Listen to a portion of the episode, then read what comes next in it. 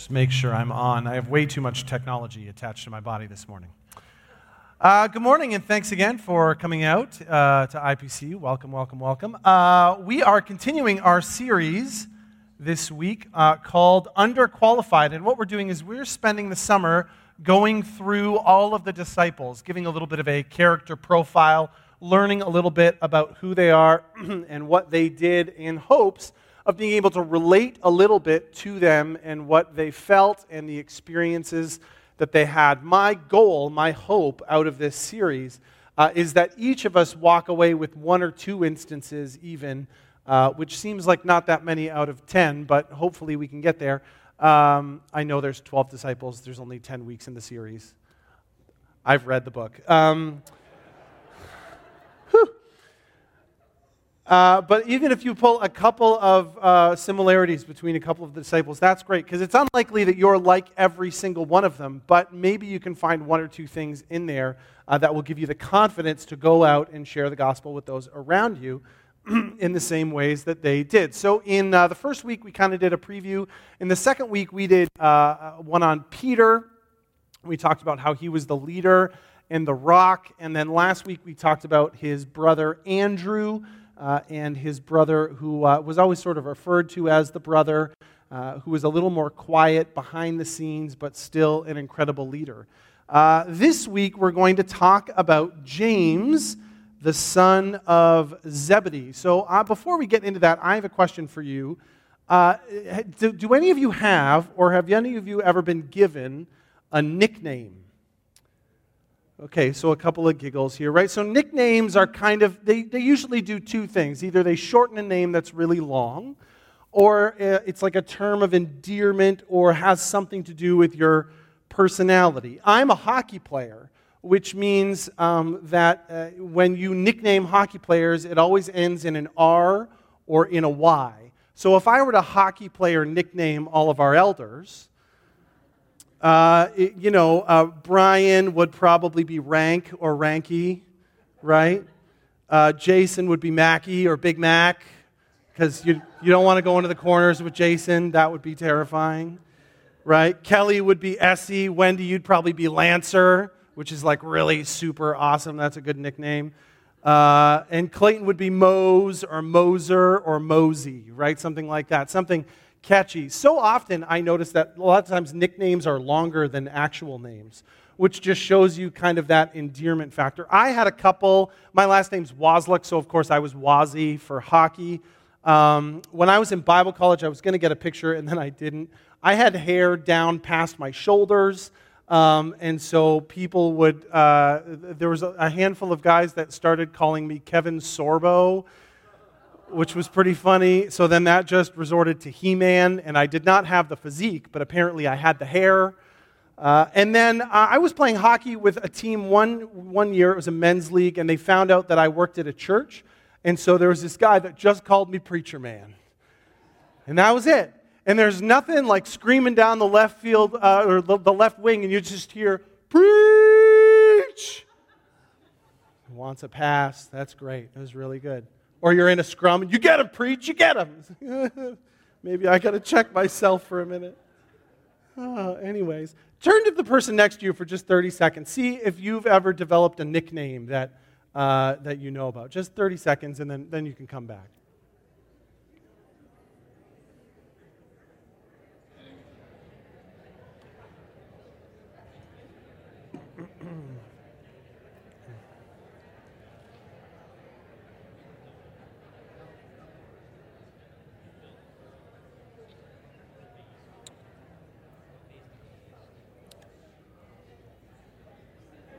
Hopefully, uh, hopefully a couple of good ones in there. Now we know from the first week that uh, Peter was renamed the Rock, but James, he and his brother John, they had a nickname as well. And it was uh, Boanerges, Boanerges, which translated into Sons of Thunder. What a beauty nickname Sons of Thunder is. What do you think about when you think about sons of thunder, right? You think about somebody with a big personality that's large, somebody maybe passionate, zealous, a little off the handle, a little bit of a loose cannon, right? Somebody that means well by all means necessary. right? The son of thunder. And I think that would be a great way to describe James, right? Somebody who was passionate and had uh, a lot of zeal. He was zealous. And, and in the, the, the couple of biblical accounts that we have where we have stories about James, we can see him. Uh, he runs a little bit hot. Now, the first thing we learn about James is that he is often referred to as the son of Zebedee. Now, biblically, we don't have a great sense of who Zebedee is. There's a couple of extra biblical accounts here that lead us to think maybe Zebedee was a Levite and had a relationship with a chief priest. But we know that Zebedee must have been important because in Matthew chapter 20 and in 26 and in Mark chapter uh, 10 and in Luke chapter 5, these two, James and John, are only referred to as the sons of Zebedee. So that kind of tells us that Zebedee was probably a bit of a big deal. Now, we know that Zebedee had a uh, fishing company that was probably a fairly prominent family, fairly well off. We know that uh, from Scripture that he had enough of a large enough fishing company to employ uh, people under his, under his company there like that. So that was great. And so when you come from a family that is fairly prominent, and then you're the oldest in this time period, it stands to reason that this is somebody who would, like, you know, feel like he was a bit of a big deal, maybe a little bit thunderous. Something was going on. He was owed something. He was the first in line. He was a leader. And we see this as we go through Scripture and as he is one of, of course, that core group, right? Uh, in, in, in Scripture, we see a couple times uh, where actually, can you throw that chart up? I know I'm putting you on the spot there. Sorry. There's a couple times in Scripture where we see him in the group of four named right after Peter. And those uh, two spots are going to show up right now. Right, there they are. So in Matthew, we see the list and it goes Peter, Andrew, but in Mark, we see Peter, James, and then again in Acts, we see Peter, uh, in James. So, what one of these things, these things tells us is when we read Scripture, we know that order of names actually means something. So, that James is sort of second there actually is significant, likely puts him in a leadership position. Now, James was never the first one. Thanks, Ty, so much for the chart. I'm sorry to do that to you. Uh, uh, James is never the first in this list, but James is the first to be martyred for his faith. He is the first to be crucified. And he was martyred by Herod, which tells you something. It probably means not only was he the first one to make everybody so upset that they wanted him gone, but somebody in a very prominent position did that. So he probably didn't have a hard time making enemies in powerful places, if that makes sense, which is, you know, comes along with being the son of thunder, right? Uh, James is one of the only ones in the inner circle to see uh, a handful of things. He's the only one to see the transfiguration along with uh, Peter and John in Matthew 17. Uh, he's there on the Mount of Olives uh, questioning Jesus with a small group and is also uh, in private prayer with Jesus in the Garden of Gethsemane just before Jesus is taken away. And all of these experiences sort of strengthen his faith. So there's actually a lot about James we can figure out and deduce, even though we don't have a ton of stories. Now, there is one story that I do want to share with you because I think it shows that passion. And for us, this is kind of what I want us to look at this morning. Right now, again, because of the time and the place and the culture we're in, and because of the last two years, and because of how it's polarized us, and because we've been tempted to run our theology through our ideology first, there are moments where our passion overtakes our grace or our understanding of what God is calling us to do. And when you are a son of thunder, sometimes that can happen. Those thunderclaps can ring out a little bit louder than the grace. And so, as we go through this story, that's kind of what I want you to look for. And if you've ever been a son or a daughter or a child of thunder, I'm looking at you. I'm just kidding. I know you're wonderful um, maybe this is one of those moments where you can look at too. So let's check it out here. Let's start in Luke chapter 9, 51. Uh, in your Bibles, this might be labeled as the Samaritan uh, opposition. So let's go here. As the time approached for him to be taken up to heaven, Jesus resolutely set out for Jerusalem, and he sent messengers on ahead who went into a Samaritan village to get things ready for him. But the people there did not welcome him because he was heading for Jerusalem. When the disciples, James and John, saw this, they said, Lord, would you like us to call fire down from heaven and destroy them? But Jesus turned and rebuked them and said, uh, then he and, uh, and, and rebuked them, and then he and his disciples went on to another village. Now, this, this maybe looks like a bit of a small, a small blip, a short little part of the story, right? Jesus is moving from one place to another place, and then uh, they get interrupted. They want to stay somewhere, they don't get the chance. James and uh, John run a little bit hot. Jesus says, calm down, and then we move on. But this is the great thing about Scripture is that these five little verses tell a huge story. Now, the first part of the story is the path that they take. So I've got another map up there, I think, for you, Ty. And this is really significant because to go from, oh, that's uh, probably my fault. Okay, so they're in Galilee and they're headed to Judea, they're headed to Jerusalem. And you can see in the middle is Samaria. And right down the middle, between the blue there and the green and the purple, is the Jordan River. Now, what would happen often if Jews were going from Galilee to Judea is they would avoid Samaria, which means they would cross the Jordan in Galilee. They would go through that other section of sort of desert and not a whole lot there, and not a great road, and not a whole lot going on.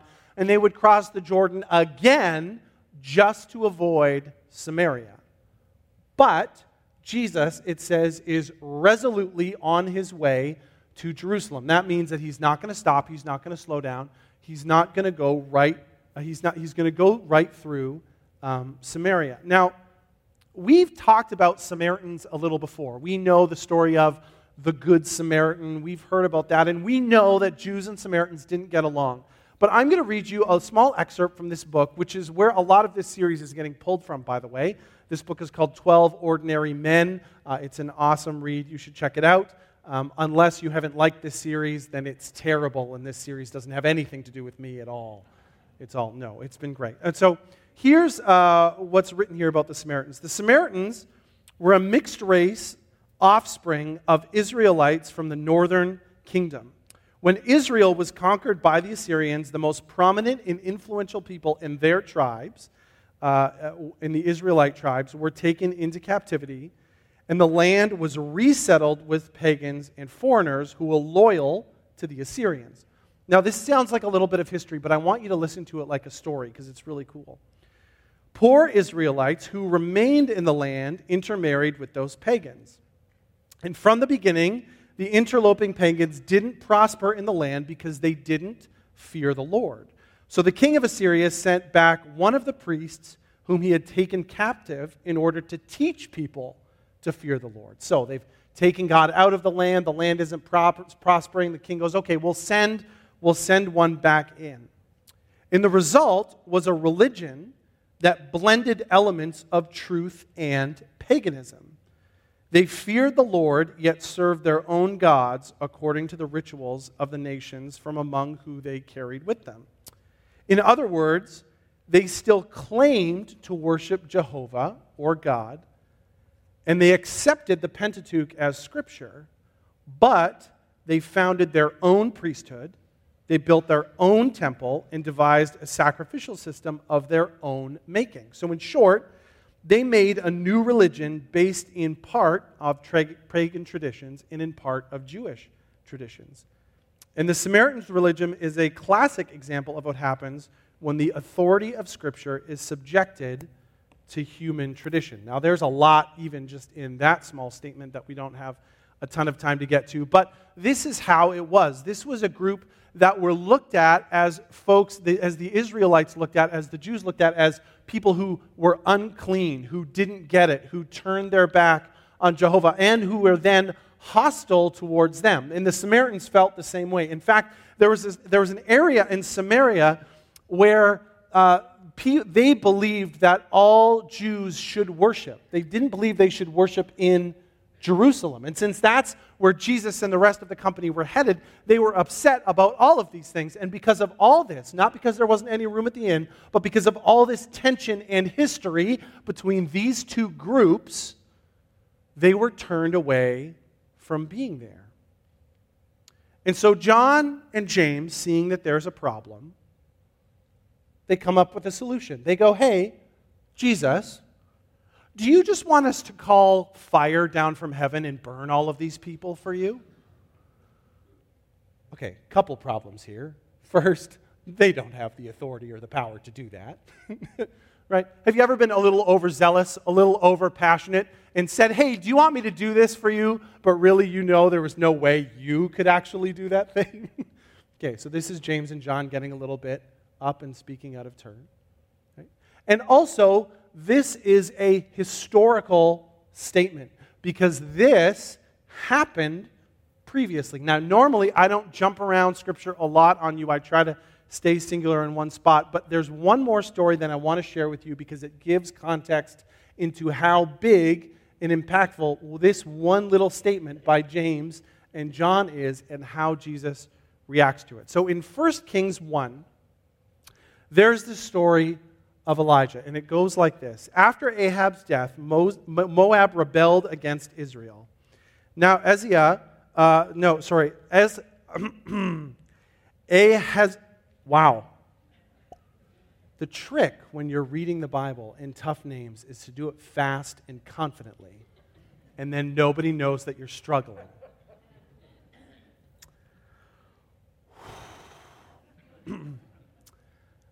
we're just going to go. Ahaziah had followed through, fallen through the lattice of his upper room in Samaria, and he had injured himself.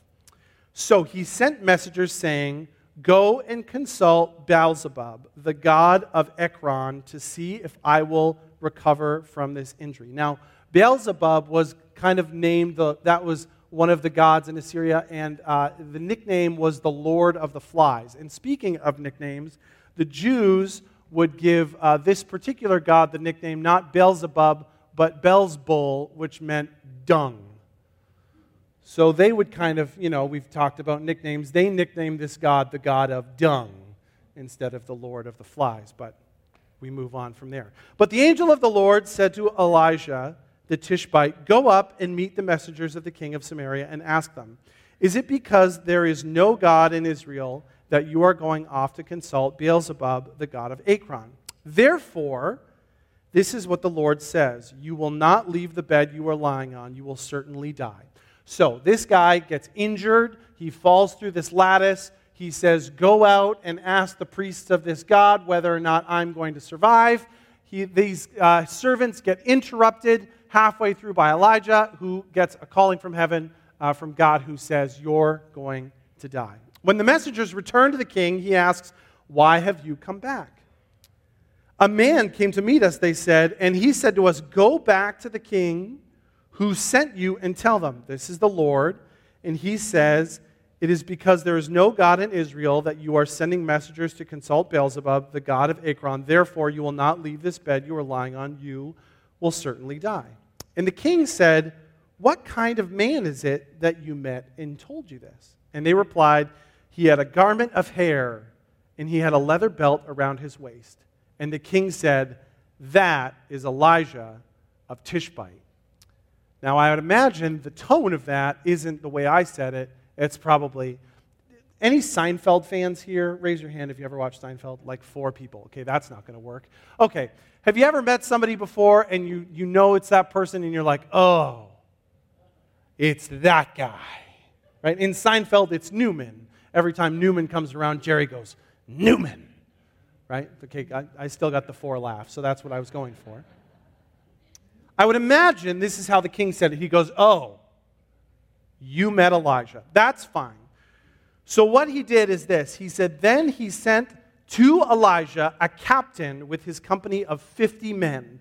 The captain went up to Elijah, who was sitting on the top of the hill, and he said to him, Man of God, the king says, Come down. But Elijah answered the captain, If I am a man of God, may fire come down from heaven and consume you and your fifty men. And then fire fell from heaven and consumed the captain and his men. At this, the king sent Elijah another captain and another 50 men, because why not? He's not the one going. And Elijah said, If I have a man of God, may fire come down from heaven and consume you and your 50 men. And the fire fell from heaven and consumed his 50 men.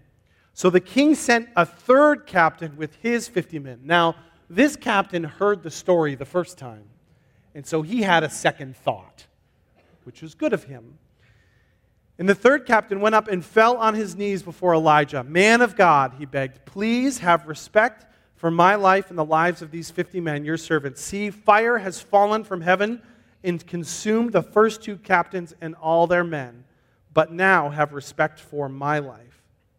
The angel of the Lord said to Elijah, Go down with him, do not be afraid of him. So Elijah got up and went down to be with, uh, with him to be with the king. He told the king, This is what the Lord said. It is because there is no God in Israel for you to consult that you have sent messengers to consult Beelzebub, the god of Ekron. Because you have done this, you will never leave this bed you are lying on, and you will certainly die. And so he did, according to the word of the Lord that Elijah had spoken.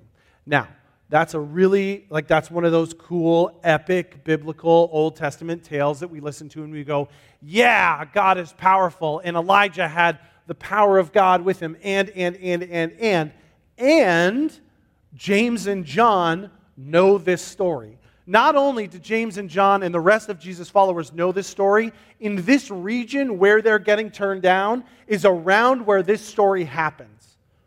So there's precedence, right? There's a remembering of the story, and there's knowing that God has done it before and can do it again. And with all that, and maybe just a little bit too much oomph, James and John go, do you want us to cast fire down on these people who won't let you in? And Jesus rebukes them. Jesus says, No. We're just going to go somewhere else. And at the end of that scripture, we see that they moved along to a different part of the way.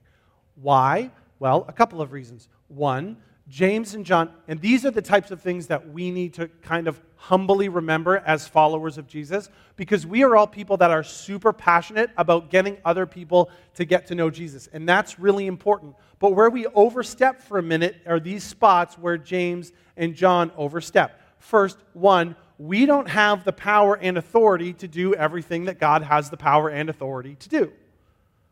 That's a really important thing for us to remember because a lot of times we forget, me included. I've been a Christian for 30 years. I've been reading the Bible my whole life. I've done Bible college. I've led worship. I've hung out with camp with this cool guy.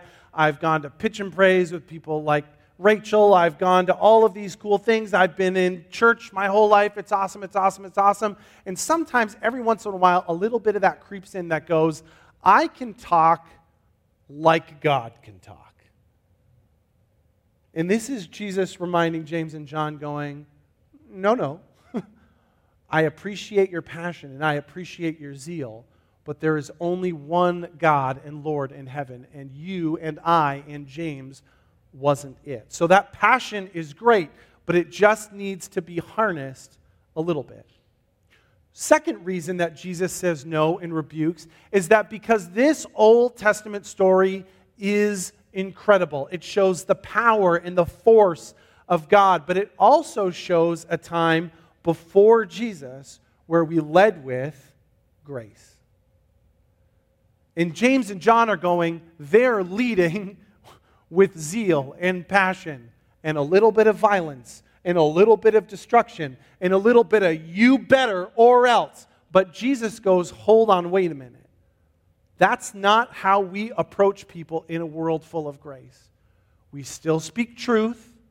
We still hold true to the things that our Lord calls us to do and tells us to do, but we don't approach things with that level of zeal. We approach with grace first. And this is what Jesus teaches James and John there.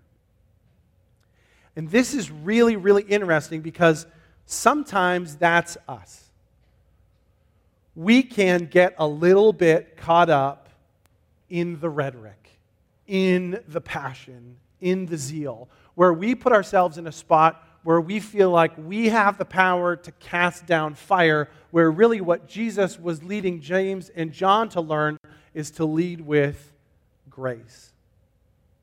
Their motives aren't wrong, right? Do you want to cast down fire? The motives aren't necessarily wrong, it's just the action. And that's that that's kind of that balance that we as people still need to figure out because passion without grace is what James and John tried. Passion without grace doesn't really work, not since Jesus came around. Passion without grace is you yelling at somebody and not listening to what they're talking about. Passion without grace is you not being empathetic. Passion without grace is being the fire and the judgment, not the path to Jesus. So fire or so passion without grace doesn't really work. But grace without passion doesn't really work either. Because in order to be able to drop a whole bunch of grace onto somebody, in order to be able to step back, to take a breath, to remember that they're God's creation too, to remember that no matter what they just did or what they just said, your called, your role is to take a breath and, and, and show grace. That takes passion too, because showing grace is very hard. in most circumstances. Because in most circumstances where grace is required, somebody has probably done something wrong and it's probably affected you. And so, passion without grace doesn't work, but grace without passion doesn't work either. And this is that fine line that James needed to learn how to walk. And that's that fine line that you and I need to learn how to walk too. We need to be passionate about Jesus we need to be zealous enough to have the inner fire to cast it down from heaven. But instead of doing that, we need to fill people with grace instead. And that's hard. It's really like it's a really nice thing for me to come up and say, "Hey, remember to be gracious this week." And everybody goes, oh, yeah, okay. And we walk out and we have a copy we're going to be gracious. And then the moment where we need to be gracious, that's where the rubber hits the road. And believe me when I tell you, it's not just you, it's me too. And there are moments where I uh, transition straight into grace and it's super easy. And there are fire moments where I just go, I just want to burn it down. That is enough of that. And it's Jesus who always comes around and goes, just check yourself a little bit. Remember what you've been called to do. Remember what you've been saved by. You haven't been saved by fire from heaven, right? Fire from heaven comes down. These guys have somewhere to stay for the night. All their enemies are taken care of. But we are not saved by fire and brimstone from heaven. We are saved by grace. And that's what we need to walk into the world and try to act like. So, James, the son of thunder, the one who was always on the line or sometimes just a little bit over it. I'm sure you are just as passionate as James was about something. My challenge for you, my challenge for me as we go through this week is as we learn about James and try to take that one trait from him is that we take that passion and that zeal that we have for whatever that thing is, or those moments where the fire bubbles up, and we try to transfer that into grace as quickly and as passionately as possible. We were talking uh, with a, I was talking with a group of people this week where we were talking about how this idea of, of we can talk about Jesus all we want.